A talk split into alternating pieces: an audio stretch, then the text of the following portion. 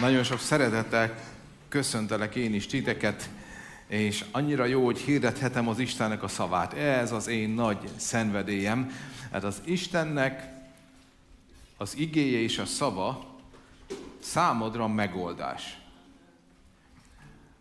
Sokszor vagyunk olyan helyzetben, amikor megoldásra van szükségünk. Sokszor vagyunk olyan helyzetben, amikor elakadunk, sokszor vagyunk olyan helyzetben, hogy szükségünk van valakire vagy valamire, hogy tovább tudjon menni az életünk, de a nagyon-nagyon jó hír, hogy amire szükséged van, az rendelkezésedre áll. Egyrészt ott lakik benned, másrésztről meg adatot neked az Istennek a beszéde, ugyanis azt mondta Jézus halála előtt, hogy én a te beszédedet nekik adtam, és ez örök élet. Ez a beszéd, ez erő, ez a beszéd, ez hatalom, ez a beszéd szabadság, ez a beszéd gyógyulás, ez a beszéd tele van bölcsességgel. Mindenre, amire szükséged van, le van írva, értheted, oda van neked adva, az Isten szelleme megvilágosítja, hisz meg van írva, hogy kenetet kaptunk a Szentől, és mindent értünk. Tehát képes vagy arra, hogy megélsz, úgyhogy a legjobb életet tudjuk élni. Ha eddig nem sikerült eh, kivitelezni tökéletes módon, akkor ez a te napod. Ez az a nap, amit az Úr számodra rendelt. A mai napon folytatni fogom azt, amit elkezdtem egy hónappal ezelőtt, ugyanis egy aktív életre hívlak el titeket, emlé- talán emlékeztek rá, ha nem, akkor emlékezzetek, vagy nézzétek meg, hogy akkor arról volt szó, hogy gyere ki a barlangból és a szégyennek a barlangjából volt kihívás. A mai napon arról lesz szó, hogy gyere ki a megszokásból, és gyere ki a kényelemből. Nagyon fontos üzenet lesz, és lesz egy harmadik része, egy harmadik dolog, most nem lövöm persze le a poén, de egy harmadik dologból, hogy gyere ki onnan, és minden olyan dologból foglak titeket hívni, amiből ki szeretnétek ti is jönni, és azt mondjátok, hú, de jó, és az Isten segít téged, és elvezet valami csodálatos és jó helyre, de azt, azt hiszem, hogy két vagy három hét múlva fogom elmondani, tehát ez egy olyan sorozat, amely önálló részek e, igazából önmagukban is, tehát azt lehet mondani, hogy ma elkezdek egy ez, egy részes sorozatot. Gyere ki, vagy lép ki a megszokásból. Nézzük meg az első igét, Ah, de sokat gondolkodtam ezen az igén. Fú, nagyon-nagyon tetszett. Ez az evangéliumnak a kezdet, amikor Jézus a Földön jár és, járt, és elkezdte a szolgálatát. Közvetlenül a bemerítkezése után amikor elment a pusztába, betöltekezett Szent Szellemmel és erővel visszatért, és amikor a galileai tengerpartján járt, meglátta Simont és Andrást, a Simon testvérét, amint hálót vetettek a tengerbe, mivel halászok voltak, és így szólt hozzájuk Jézus. Jöjjetek utánam, és emberhalászokká teszlek benneteket. Erre azok a hálókat otthagyva azonnal követték őt. Amikor kissé tovább ment, meglátta Jakabot, a Zebedeus fiát és Jánost, a testvérét, amint a hálóikat rendezgették a hajóban, és azonnal elhívta őket. Azok pedig apjukat, Zebedeust a napszámosokkal együtt a hajóban hagyva elmentek ő utána. Amen. Most nem Simonról lesz szó igazából, hanem ma, és a következő tanításban a Zebedeus fiairól lesz szó, Jakabról és Jánosról. Tudjátok, Jézusnak 12 tanítványa volt, és a 12 tanítvány közül volt három, akivel nagyon-nagyon szoros kapcsolatban volt. Néha voltak dolgok, amiket csak a hárommal osztott meg, ugye most a három elhívásáról van szó. Ezek közül kettő testvér volt, Jakab és János, őket hívjuk Zebedeus fiainak, vagy Boanerges fiainak, ahogy Jézus nevezte őket, a mennydörgés fiainak, erről lesz szó majd legközelebb, de most arról a csodálatos tényről lesz szó, ahogy a tanítványokat elhívta Jézust, és eh, szeretném, hogyha bele tudnánk élni magunkat ebbe a helyzetbe. Most gondold el, hogy ott vannak emberek, eh, vállalkozók egyébként, egy másik eh, evangéliumban azt olvasok, hogy ők egyébként társak voltak, tehát Simon a maga kis hajójával, a halászati vállalkozásával, meg a Zebedeus fiai, ők társak voltak, és éltek a mindennapjaikat, tehát a munkahelyen végezték normálisan a dolgukat, és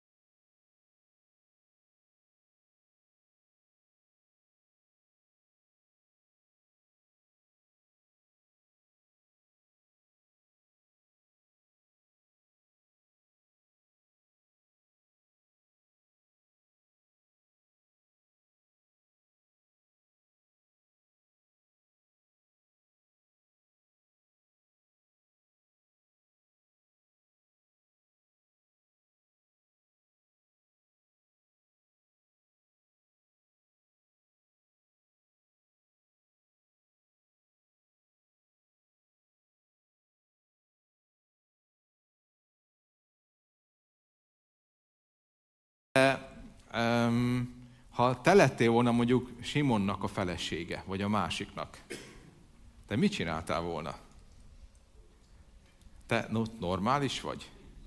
Miből fogunk megélni? Mit fogsz csinálni holnap? Nem tudom. Mi a terv? Semmi. A mester majd megmondja. Hova fogsz menni? Ahova ő mondja. És azonnal ott hagyták a hálókat, és követték őt. És um, az Istennek van egy elhívása, volt egy elhívás az életükre, és beleálltak, azonnal beleálltak, és ők lettek végül is azok, akik megreformálták a világot. Tök egyszerű emberek, teljesen hétköznapi emberek, semmilyen különleges képességgel, de tudod, volt egy dolog, amely külön választotta őket minden más embertől, hogy igen mondtak Jézusnak. És most Jézus téged is hív. Hogyha úgy érzed te is, és úgy éled az életedet, mert ők is Isten hívő emberek voltak korábban is, de nem tudom, hogy ismerős ez az érzés, amikor keresztény vagy, újjászülettél, jársz a gyülekezetbe x ideje, és akkor otthon elgondolkodsz rajta, hogy ennyi az életem? Valóban ennyi? Vagy valami többre hívott el Jézus? Arra hívott el, hogy amit én most teszek, hogy elmenjek a gyülekezetbe, munkahelyemen megcsináljam, amit teszek, próbálok normális család életet élni, imádkozok, ahogy kell, próbálok adakozni, ahogy kell, olvasni az igét, ahogy tudom, de hogy e- ez, vagy van egy speciális elhívás, mi a terve Istennek? Rengeteg ember um, ezen gondolkodik, és a mai napon is arról van szó, hogy mondj igent Istennek, és gyere, ahova hív téged, és próbálok segítséget adni azoknak, akiknek esetleg ez gondot jelent. Mert én is így éltem évekig. Meg voltam térve, jártam gyülekezetbe, és folyamatosan gondolkodtam, hogy de ennyi, ez az én életem? Vajon van valami különleges elhívása? Vagy amikor hallottam a Istennek számomra, vagy hallottam a prédikációkat az elhívásról, vajon nekem mi? Engem mire, mire hívott el Isten? Emberek követték Jézust. És tudod, nagyon sokat gondolkodtunk azon, nem tudom, hogy szeretitek-e olvasni a hithősöknek a, az életeit, vagy, vagy, vagy kutatni azoknak az embereknek az életeit, akiket nagyon használt Isten használta, vagy használ. De az a durva és döbbenetes, hogy rengeteg ember kritizálja őket, mert ha ismered őket, meg ha olvasol róluk, akkor rájössz, hogy rengeteg hibájuk van. És kiborító egyébként, amiket néha csinálnak, és ha ők hibáznak, arról mindenki tud. Minél jobban beleállsz az elhívásodba, annál több ember ismer, annál nyilvánvalóbb az életed, mint egy hegyen épített városnak, amit nem lehet elrejteni. És sok ember eh, szokta őket eh, kritizálni, én magam is így voltam régen, azokkal az embereket, akiket valóban Isten elhívott, de egy jó ideje már teljesen máshogy gondolkodok. Az én gondolatom az az, hogy hála Istennek mennyi hibájuk van. Mert hogy akkor számomra is van esély és hogy, hogy de jó, de sokat gondolkodtunk rajta, hogy akkor mégis miért, miben különlegesek, miért hívott el őket Isten, a többi embert meg úgy tűnik, hogy nem. Mi a különbség? Egyetlen egy dolog, amire rájöttünk, hogy ők igen mondtak arra, amire a többiek nem. Amikor Jézus azt mondta nekik, akárhol volt az életük, hogy gyere, hoz áldozatot és hagyd ott a, a megszokott életedet, ők igen mondtak. Vajon ennyi hithős van a világon? Ennyi Istennek, ennyi nagy embere van, mint amennyit tapasztalunk? Nem. Honnan tudom ezt? Onnan, hogy a Biblia azt mondja, hogy sokan vannak a hivatalosak. Nagyon sok ember van elhívva, de kevesen, akik igen mondanak rá. És ami megkülönböztet téged egy átlagos életű keresztény embertől, ha radikálisan igen mondasz Jézusnak, és azt mondod, én megyek. Nem tudom a részleteket mindig, én vagyok én, a saját hibáimmal együtt, de ahogy vagyok, megyek. És akkor elindulsz, és az összes hibáiddal együtt az Isten győzelemre fog vezetni. Egyébként nem tudsz nagyobbat hibázni, mint azok a drága tanítványok. Valószínűleg nem fogod Jézust káromkodva nyíltan megtagadni olyan sok ember előtt mint mondjuk Peti, ugye? Azon a bizonyos éjszakán. De igen mondtak Jézusnak, és hogyha úgy vagy itt, te is, hogy éveken keresztül éled az életedet, de Isten szeretne téged is elhívni, és ma szólít téged, hogy gyere utánam. Elviszlek egy másik életre, egy másik minőségű életre.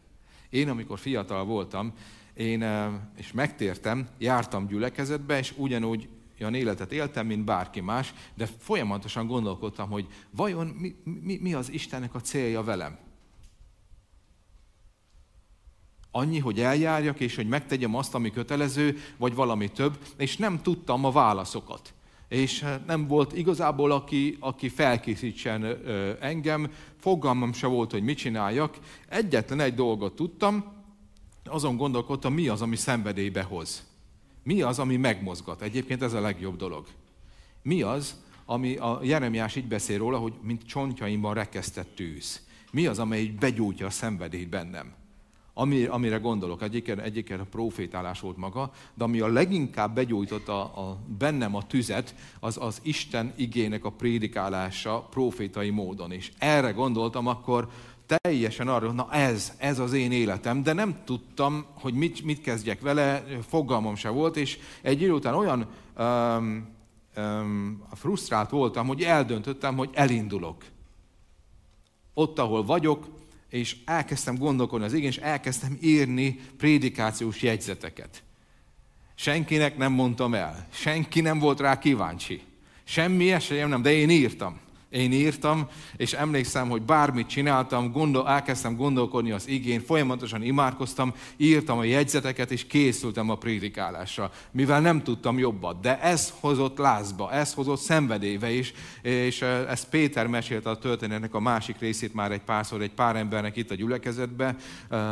Emlékeztek rá, hogy amikor ő ide került 97-be, és ő lett a pásztor, akkor arra gondolt, na végre, valaki, ővele megosztom, és majd ő adjon véleményt, hogy ez egyébként jó vagy sem, és minden alkalommal, amikor, mert ugye nem itt laktam, amikor találkoztunk, akkor elmentem Péterhez, és odaadtam neki, és annyira vártam, hogy következő hónapban legyen csendes nap, és újra találkozzunk, és minden egyes alkalommal az volt a válasz, hogy Péter, Péter, mit szólsz? Jók a prédikációk? Ki is vagy te? A nevedet. Zsolt, Zsolt, naményból. Azaz, Zsolt. Hát akkor már tudtam, hogy még a nevemet se tudja. És hazamentem, és írtam a következőt. Eljöttem egy hónap múlva. Uh, nem, nem László, nem, nem, Zsolt, igen. De ott volt bennem a szenvedély. Ott volt bennem a szenvedély tudod, egyszerűen elindultam, és azt mondom, de nekem, de ezt bízta rám Isten.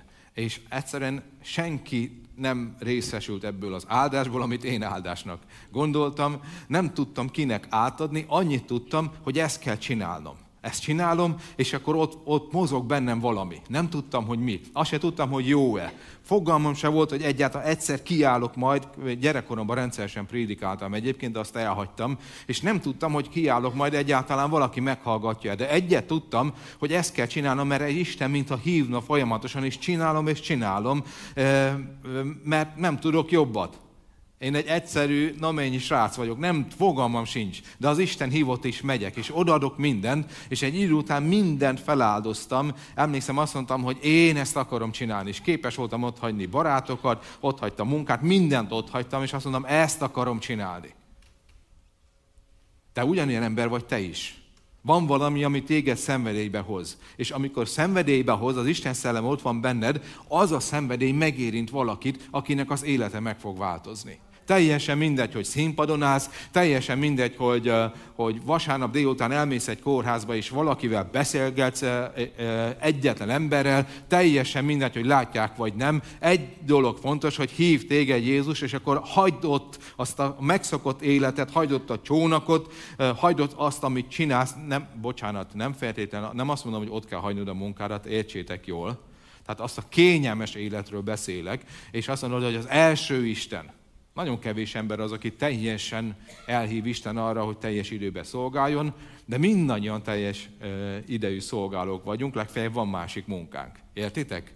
De a legfontosabb, hogy Isten szolgálj, de neked is megvan az, ami szenvedélybe hoz. Tudod miért? Mert Isten nem akarja azt, hogy elgyere gyülekezetbe, és utána úgy éld az életedet, hogy nap mint nap esténként azon gondolkodol, hogy ennyi lenne az életem, vagy van más. És utána én magam elindultam, és belevágtam magam abba, hogy, hogy én kiszállok a csónakból, és elindulok egy úton az Istennel. Csak hogy amikor az ember hívja Jézus, és úgy döntesz akár a mai napon, hogy igen, én kockáztatni fogok, és kilépek, akkor van egy elképzelésed arról, hogy körülbelül milyen lesz. És tudod, nem sok köze van ennek sokszor a valósághoz. És előfordult, hogy az ember elkeseredik. És most szeretnék a második üzenet második részébe azokhoz szólni, akik úgy gondolták, hogy egyszer kiléptek, de az úton elakadtak. Nézzük meg, hogy ez hogy volt Izrael életében. A második igét, ha megnézzük, annyira bírom, nagyon szeretem. A pusztai vándorlásról volt szó, a puszt, van, van szó a pusztai vándorlás legelejéről, és annyit szeretnék csak mondani, hogy 430 év után megszabadultak Egyiptom, az egyiptomi fogságból. Hatalmas örömünnepet tartottak, az első dalt Mózes leírta a Bibliában, Mírjám dobolt, mindenki táncolt. De tényleg mindenki táncolt. Ez nem a 90-es évek voltak, ez az első bibliai nagy tánc, amit proféták vezettek. Nagyon-nagyon örültek, mindenki boldog volt, három napig mentek a pusztába. Három napig. 430 év szolgaság után három napig mentek, amikor nem volt vízük, és három nap után fellázadtak Isten ellen. Három nap. Mert azt gondolták, hogy kijövünk Egyiptomból, kaptak rengeteg aranyat, ezüstöt, ékszereket, mindent, nagy gazdagsággal, de volt egy első kellemetlen élményük, hogy hoppá, most végül mi egy pusztában vagyunk, és éppen nem volt olyan kényelmes az ő helyzetük, és fellázadtak. Utána elindultak egy kicsit tovább, és azt olvasok, hogy a pusztában az egész nép zúgolódni kezdett, és megint Mózest és Áron hibáztatták, nem ugye ki mást. Ezt mondták nekik, ölt volna meg inkább az örökkévaló, ölt volna meg inkább az örökkévaló minket, még Egyiptomban, ahol húsos fazekaink mellett ülhettünk. Istenem. Bezzeg ott bőven volt mit ennünk, itt meg semmi sincs. Biztosan azért hoztatok ebbe a sivatagba, hogy mindannyian itt halljunk éhen mi másért. Ugye Mózes egyébként sem élt Egyiptomból, ő egy üldözött, kitaszított ember volt, hát mi másért ment volna vissza, hogy mások is meghalljanak, nem? 80 évesen. De a lényeg, hogy volt egy nép, amely ugyanúgy elindult, amikor Isten kihívta őket a múltból, és elindultak egy úton, az Istennel járva, de nem úgy alakultak a dolgok, ahogy ők eltervezték, és eh, a, a, a kényelmetlenség, a, a megszok, mert megszoktak egy életet, és annak a hiánya, az a komfortnak a hiánya olyan szinten rájuk telepedett, hogy azt mondták, hogy az egészet megbántuk. Inkább visszamennénk, igaz, hogy ott rabságban éltünk, meg szolgaságban éltünk, de legalább a húsos fazék mindig biztosítva volt számunkra. Az evés, az ivás, és egy, és egy átlagos jólét. Tudod, ez, és nagyon sok embert ismerek, aki hasonló módon gondolkodik, hogy igen, tudom, hogy nem így kéne élni, meg Istenbennek valami több, nagyobb gondolata van számomra, de ami ilyen életet most élek, legalább megvan a, a legalább el tudom tartani a családomat, legalább el tudok menni nyaralni, legalább le tudom cserélni az autómat, tehát a húsos fazék megvan, és hogy innen szeretnék meghalni, és végül is reménykedek abban, mivel újjászületem, hogy a mennybe kerülök, de hogyha változtatni szeretnék, az felfordítaná az életemet. És amikor nehézségbe ütközünk, akkor visszamegyünk. Nézzük meg a harmadik igét, hogy milyen volt Egyiptom. Ezt nagyon szeretem, nem az új fordításból szeretem, de a fáraó azt mondta, amikor el akartak jönni, csak hogy értsétek meg, milyen volt az Egyiptom szellemisége, hogy dolgozzanak keményebben, akkor majd nem lesz idejük rá, hogy ilyen hazugságukra hallgassanak. Ugye a hazugság az volt, hogy, me, hogy engedd el őket, hogy szolgálnak engem. Ezért a fáraó azt mondta, hogy nehezítessék meg a munka, a hétköznapi élet, ezt nagyon szeretem ez az igét, hogy annyira legyenek fáradtak a hétköznapoktól, hogy ne legyen energiájuk már az Istenre gondolni, és arra, ami az életük lényege, hanem legyenek túl fáradtak. Hogy egy vágyuk legyen, hogy vége legyen a napnak, egyek egy jót a húsos fazéknál, és ne zavarjon senki. Ez az Egyiptom szellemisége 430 évig ettől szenvedtek, ebből szabadította meg Isten őket, mert ez nem jó, de mégis kényelmes. De mégis megszokott. De ebben nőttünk fel. De olyan annyi éven keresztül már ezt gyakoroltuk. Az Egyiptom szellemisége az az, az a szolgasságnak a háza egyébként Egyiptom, amikor úgy érzed, hogy szolga vagy. Valaki leural téged. Nem hozhatsz döntést, mert anyagi vagy valamilyen függősége vagy valakitől, aki parancsol neked, és nem mersz ebből kilépni. Csak akkor tudsz kilépni, ha nagyon bízol Istenben. De ha Istenben bízol és hitáltal élsz, akkor át kell menni a pusztán, és megtanul, meg kell tanulni, hogy hogy vezet ő, és az hát akkor inkább visszamegyek, mert az kényelmes. És a kísértés azoknak az embereknek, akiknek van elhívások és elindultak, az, hogy ah, nem, nem erre gondoltam. Hát ez, amikor elindultam, nem is gondoltam, hogy mennyi mindenre kellene gondolni, és inkább visszafordulok. Emlékszem, amikor én meghoztam ezt a döntést, amiről szó volt, és az életem álmát kezdtem el élni. Elvettem a szerelmemet feleségül, ide költöztem, és prédikáltam, pászt, ifi pásztor lettem, és a nagy boldogságba élhetem, mert erre vágytam, de rájöttem arra, hogy nagyon-nagyon jó egyszer prédikálni, de hogy ezt mindig és hogy készülni kell, és hogy nem csak amikor lelkes vagyok, hanem akkor is, amikor nem. Meg egyébként azt gondoltam, hogy Isten meg fog áldani, de nagyon nem áldott meg, és hogy kényelmetlen az egész, és akkor azon gondolkodtam, hogy ó Istenem, észrevettem, hogy egyre többet gondolok vissza fiatalkoromra. Micsoda boldogság volt.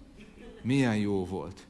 Emlékszem, mindig az jutott eszembe, hogy volt egy időszak az életemben, amikor dolgoztam, én amennyiben laktam, Nyíregyházán dolgoztam, az ugye 50 kilométer, autóba ültem, dolgoztam, hazamentem, utána foci, foci után mesztelen fürdőzés a fiúkkal a Tiszába, utána ettünk egy nagy gíroszt, utána ittunk valamit, hétvégén jártam gyülekezetbe, meg hetente háromszor vagy négyszer voltam gyülekezeti alkalommal, tehát hívő emberként éltem egyébként, és hogy annyira boldog voltam, és még nem beszélek a többiről, az éjszakai horgászatokról, meg azokról, amik, amik úgy, és közben, hogy legyen pénzünk, hétvégente kiugratunk Ukrajnába, hoztunk ezt, azt, azt eladtuk, és akkor ott ültem, életem álmát éltem, és hogy ó, Istenem, milyen jó volt ez. A húsos fazék.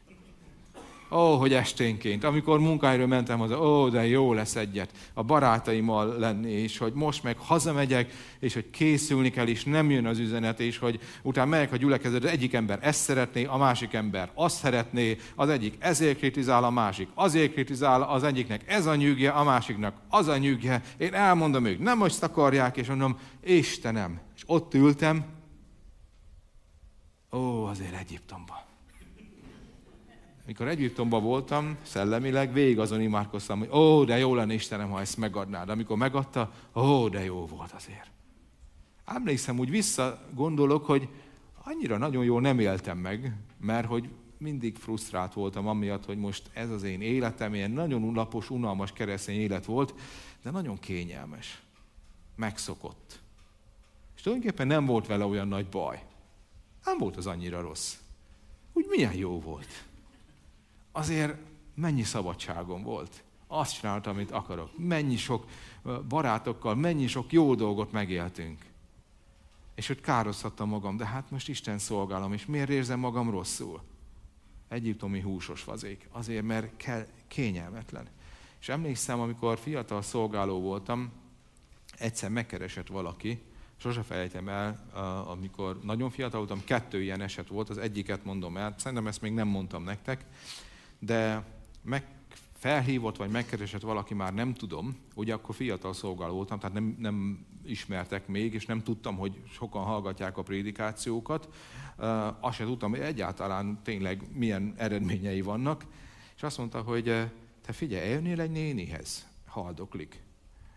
És hát mondom, ismerem, nem, de elmondom röviden a történetet, hogy ez a néni egyszer megtért, és hitt Istenben, de talán vállása volt, hát hogy a családból egy nagy, sok kavarás volt, és olyan gyülekezetbe került, talán vagy két-három gyülibe is volt, ahol nagyon megbántották ott a vezetők, és ezért nagyon berágott az összes gyülekezetre. Utálja összes papot, ha megemlíted neki, akkor káromkodik. Nagyon csúnyán káromkodik, és ki van borulva, és ki van borulva Istenre. De, de ott van a halálos ágyán, és van, néha vannak tiszta pillanatai, és valaki említette az én nevemet, és mondta, hogy azt mondta neki a néni, hogy, hogy engem elfogad. Hogyha én megyek, valami hallgat az üzeneteket, azt szereti. Na, azt elfogadja, és velem hajlandó beszélni senki mással. Hát én elmentem, fogalmam se volt, hogy mit kell, hogy kell, 20 valány, 24 éves voltam, vagy három, nem tudom. Azt se tudtam, mit kell csinálni. Bementem, és ahogy bementem a kórterembe, ott, ültek a, ott ült a család a, a, a földön. Így le volt hajtva fejük, el voltak keseredve. Bementem, és meglátott a néni, felragyogott az arca, és mondtam, hogy, hogy, hogy miért jöttem, és kérdeztem tőle, hogy, hogy eh, hajlandó-e visszatérni Istenhez. És bocsánat, igen. És hogy képes mindenkinek megbocsájtani, és rendezni az életét, és emlékszem, hogy láttam, hogy elkezdtek folyni a könnyek a szeméből, és összekulcsolta a kezét, és így próbált felülni. És ott imádkoztunk, és megbékélt, és megváltozott az arca. A kemény a arc, meg a, a sok keserűség, a sok megbocsátatlanság eltűnt, és hogy megbékélt. És kijöttem, láttam a családot, hogy ott ültek, nagyon megrendítő élmény volt, és ahogy egy eljöttem, hogy megrendülve a lelkembe, akkor rájöttem, hogy igen, igen, kellemetlen sokszor, kényelmetlen az az élet, amit élünk. Néha pusztába kell menni, de egy, ha csak ez a néni életem, az én szolgálatom keresztül megváltozott, és nem a pokolba kerül, hanem az utolsó pillanatében a mennybe került, ezért csinálom az egészet, már megérte. Az az élet meg csak rólam szólt. És akkor azt mondom, hogy igen. Utána megkeresett valaki, aki egy, egy fiatal nő volt, aki öngyilkos akart lenni, és ahogy ment, hogy végezzen az életével, ment a hídra, akkor egy hang azt mondta neki, hogy menj be arra a helyre. És bement, és pont a, meghallgatta a prédikációmat, és szólt valaki hozzá, és azt mondta, hogy nem, életet kaptam, és eltűnt az a sötétség, és visszament, és mondja, nem akarom, a, nem leszek többet öngyilkos, és élt. És akkor azt mondtam, hogy ha csak ez a két ember van, és utána voltak több ilyenek is. Tudjátok, amikor az ember, te is, meg én is, amikor bele, amikor kényelmetlen nagyon, hogy kijöttünk a kényelemből, és hogy amikor kísértés besik az ember, hogy éljen egy olyan életet, hogy igen, tudom, hogy nem így kellene, de fáradt vagyok, de, de sok a dolgom, de, de, de, de le vagyok terhelve, eh, meg a hétköznapok, és hogy, eh, hogy eh, de, jó, de jó lenne egy olyan életet élni, amely nyugalmas, hogy meg tudjam ezt meg azt tenni. Mindig a kérdésem az, hogy te mi az Isten akarata? Mire hívott el? Te milyen életet szeretnél élni? Én akkor eldöntöttem, hogy az én életem legfontosabb eleme, amit én szeretnék, ez a, legfontos, ez a legnagyobb vágyam.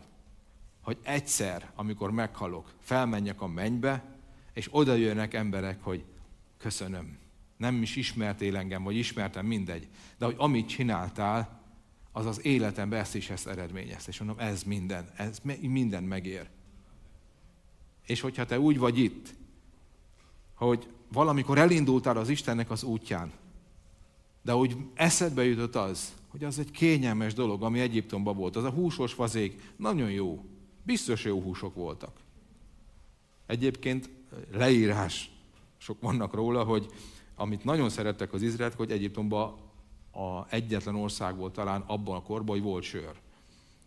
És hús, sörrel, minden, nagyon szerették izraelik ezeket a dolgokat, és akkor gondolkodtak, hú, azért ott voltak jó dolgok, mert hogy öntözéses fölművelés volt, nem pusztában voltak, és minden adott volt a Nílus, adta nekik, és de jó lenne. És nem az Istent akarták elhagyni, tehát nem arról volt szó, hogy megtagadjuk az Istent, csak hogy foglalkozok már egy kicsit magammal. Tehát, hogy azért sok minden van az életbe, és úgy elkényelmesedik az ember. De az Isten hív téged. Gyere, kövess engem. Nagyon sok ember volt abban az időben, aki találkozott Jézussal.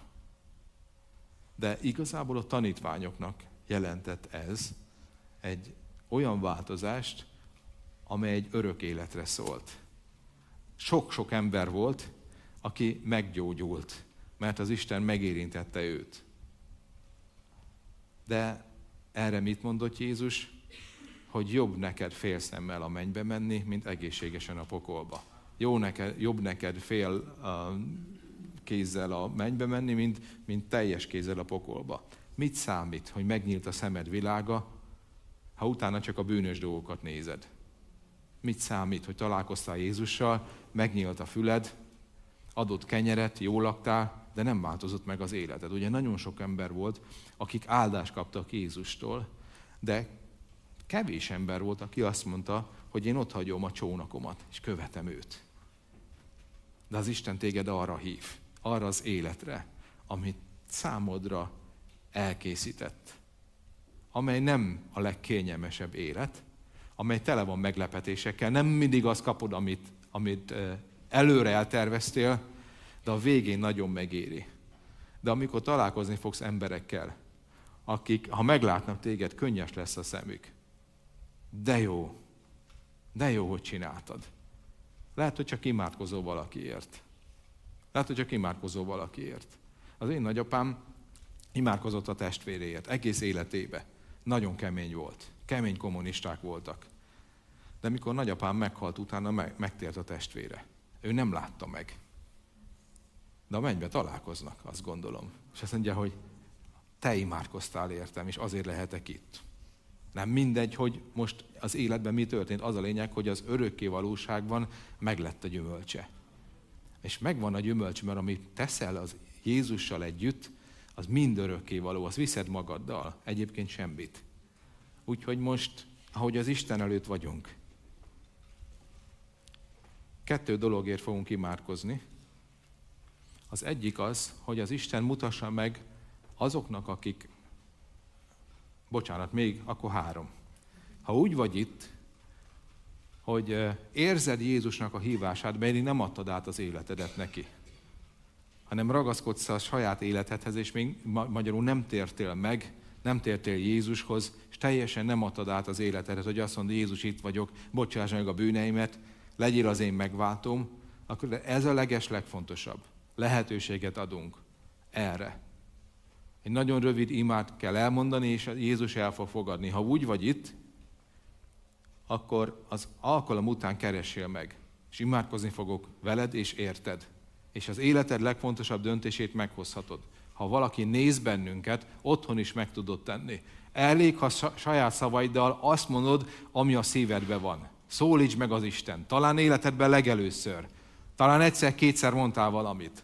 Néha szoktunk ehhez egy imát mondani, az sem szükséges.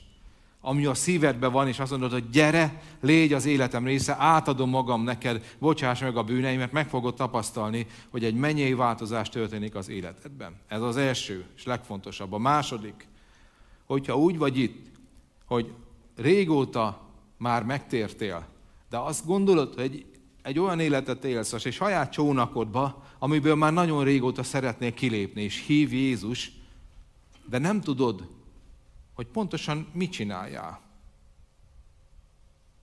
Akkor azért fogunk imádkozni, hogy a Szent Szellem mutassa meg, hogy mi az, amire gondolsz, amit eszedbe jutott az Isten szelleme, és szenvedély gyújt benned. Hogy igen, ez az, és az Isten kézen fog téged, és vezetni fog.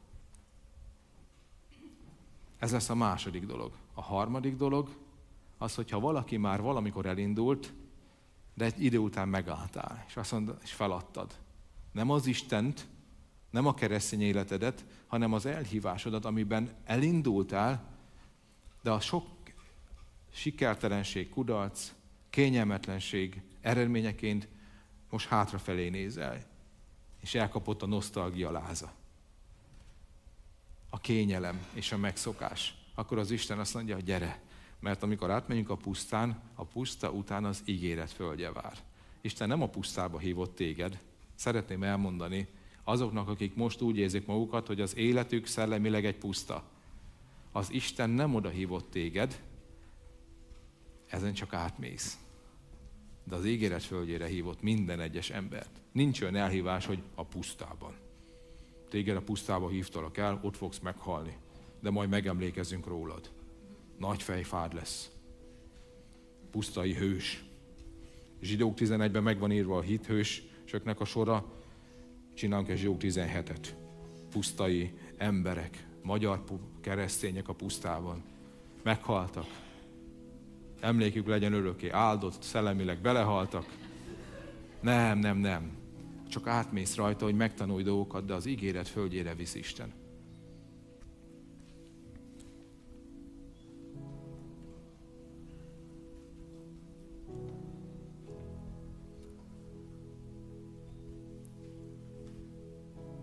Az Isten szelleme szeretne megszólítani rajtuk keresztül maga Jézus azokat, akik ott ülnek a csónakba is.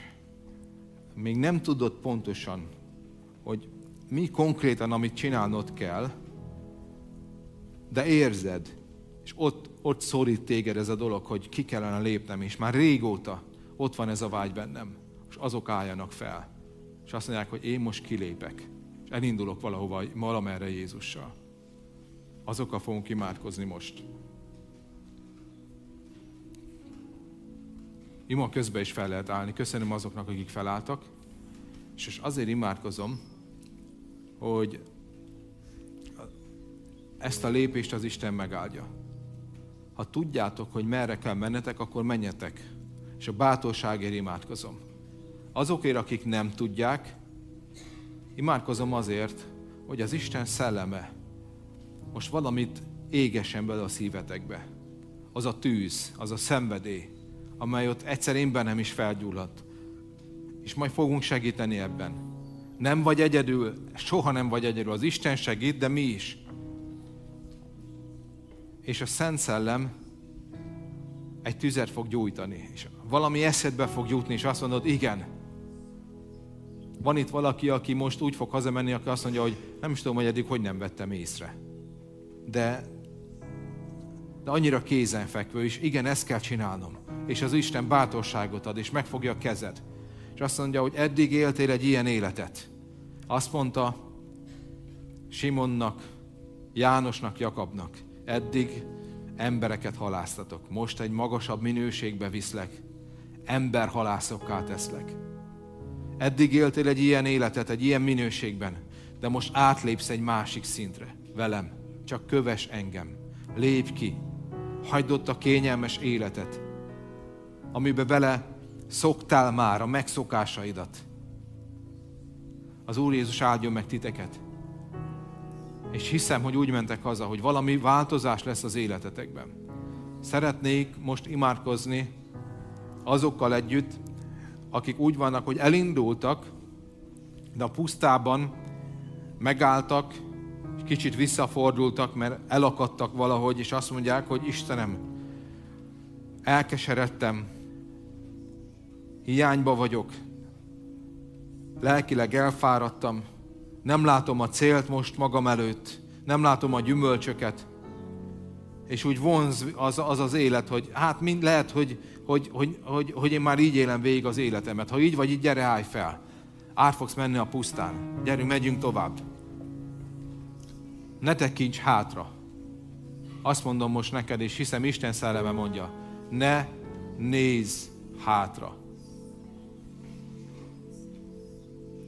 Ne azt nézd, ami most a legkényelmesebb számodra, hanem Jézus előtted jár. Olyan nincs, hogy követned kell valakit, és nem megy előtted senki, hanem ő megy előtted. És a Jézus nevében az Egyiptomnak a gondolkodás mondja és az ő szellemisége, amivel a gonosz próbál becsapni titeket, hogy elégedjetek meg egy középszerűbb élettel, az legyen megtörve. Mert emberek várnak rátok. Isten elhívott emberei vagytok. Az elhívás ott van rajtatok. És felálltok, és most erőt kaptok. És nem fogtok visszafordulni. Átmentek a pusztán az ígéret földje felé, és be fogtok lépni a földre, amelyet az Isten elkészített számotokra. És vegyétek az erőt. És mondjátok azt az Jézusnak, kezd imádkozzatok, hogy Uram, én követlek téged. Én nem adom fel. Köszönöm, hogy megbocsájtasz nekem. Köszönöm azt, hogy megfogod a kezem, és átvezetsz ezen a pusztán. És igenis bemegyek a földre, az én földemre. Az én elhívásomat meg akarom élni, és meg fogom élni. Amit számomra terveztél. Azt akarom mondani, mint Pál, hogy életem végén, hogy futásomat bevégeztem. Előttem a cél, és meg fogom futni a pályát győztesen. Az Isten ad egy hitet a szívetekbe. Egy kép volt előttem. Láttam futókat, akik futnak, és láttadok titeket. És láttam a célszalagot, ahogy ami átmentek rajta, és elszakadt ez a szalag és a célba értetek. Imádkozom azért, hogy ez a kép legyen bennetek, hogy én vagyok az az ember, aki át fogom szakítani ezt a szalagot. És azt mondom Jézusnak, itt vagyok. Hívjuk segítségül az Istennek a nevét. És az Úr áldja meg ezt a döntést a szívetekbe. Hagyd ott Egyiptomot. Az Isten ad vizet, ad mannát, ad húst, mindent kapni fogsz ellát téged a legjobbal. Ő az elsadály. De gyere hit által.